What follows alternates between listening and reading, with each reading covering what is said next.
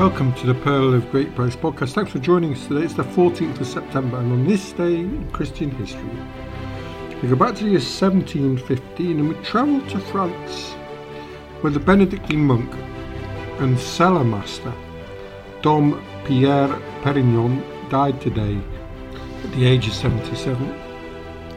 He did not invent the sparkling white wine known as champagne, as popular mythology supposes, but he did make important contributions to the production and the quality of champagne wine in an era when the region's wines were predominantly still red.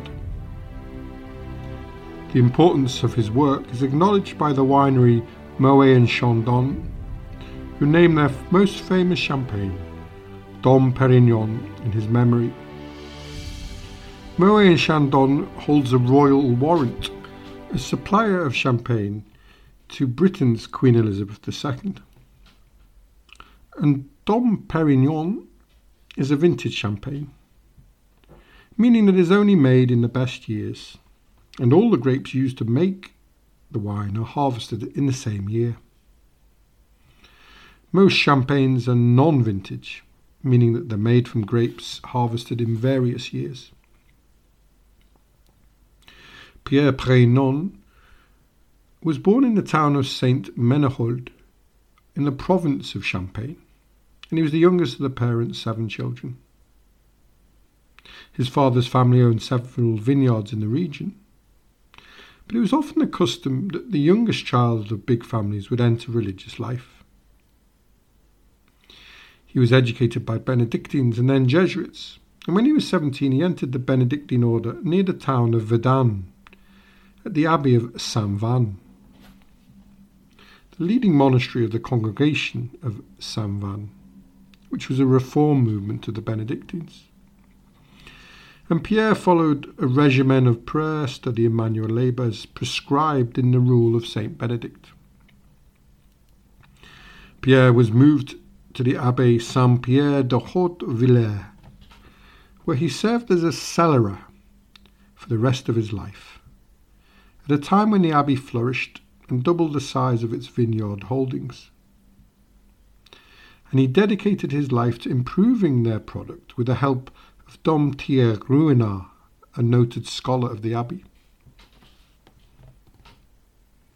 The earliest evidence of grape vine cultivation and wine making dates back 8,000 years, with some of the earliest domestication of grapevines in Georgia and Armenia.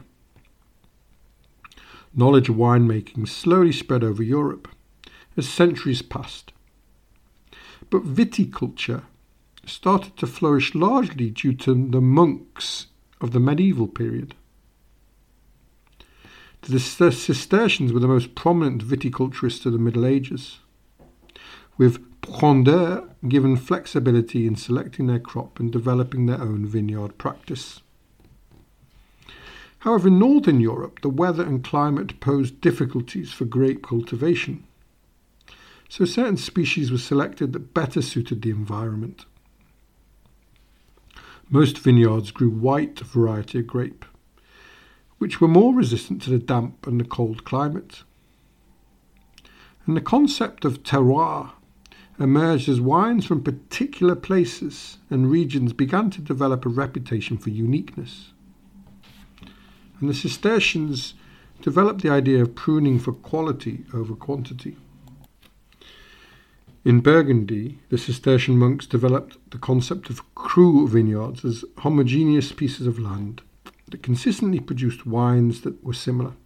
And as Europe grew familiar with the art of winemaking and knowledge spread from monastery to monastery, wine became a staple in the European diet, mixed with water. The alcohol content assisted in killing harmful bacteria, and therefore wine frequently accompanied not only meals, but was used for health reasons as purification.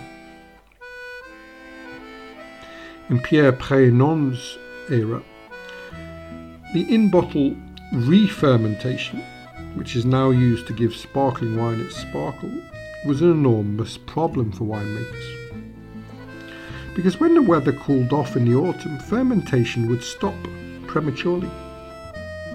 and if the wine was bottled in this state, it could explode in the spring when the weather warmed up. Nearby bottles could be damaged if they exploded, and there could be a chain reaction if they were stored closer together, which was a hazard both to the monks and to that year's production. Dom Perignon thus tried to avoid re-fermentation, and he established a tradition that fine wine should only be made from Pinot Noir, a red grape, as he was not fond of the white grapes because of their tendency to enter re-fermentation. He aggressively pruned vines so that it would grow no higher than 3 feet and produce a smaller crop. And he also made sure that harvesting would be done in cool and damp conditions, such as the early morning, with every precaution being taken to ensure that the grapes didn't bruise or break. Perignon wouldn't allow the grapes to be trodden, a common practice at the time, and he favoured the use of multiple presses to help minimise maceration of the juice and the skins. He was also an early advocate of winemaking using only natural processes without the addition of foreign substances. And when he died today in 1715, as a sign of honour and respect, he was buried in a section of the Abbey cemetery traditionally reserved only for abbots. That's all from the Pearl of Great Price today. Thanks for listening. Join us tomorrow if you can as we look at the supposedly miraculous painting of St Dominic in Calabria, Italy. To make our archive easy to access, we start to group our podcast into themes. So if you visit www.pogp.net, the second group called Literature is going up this week, from Milton to Barrett Browning. If you'd like to give any feedback, you can email us on pogppod@gmail.com. And if you have time, please subscribe and share the podcast with friends. Have a lovely day wherever you are, and thanks for listening.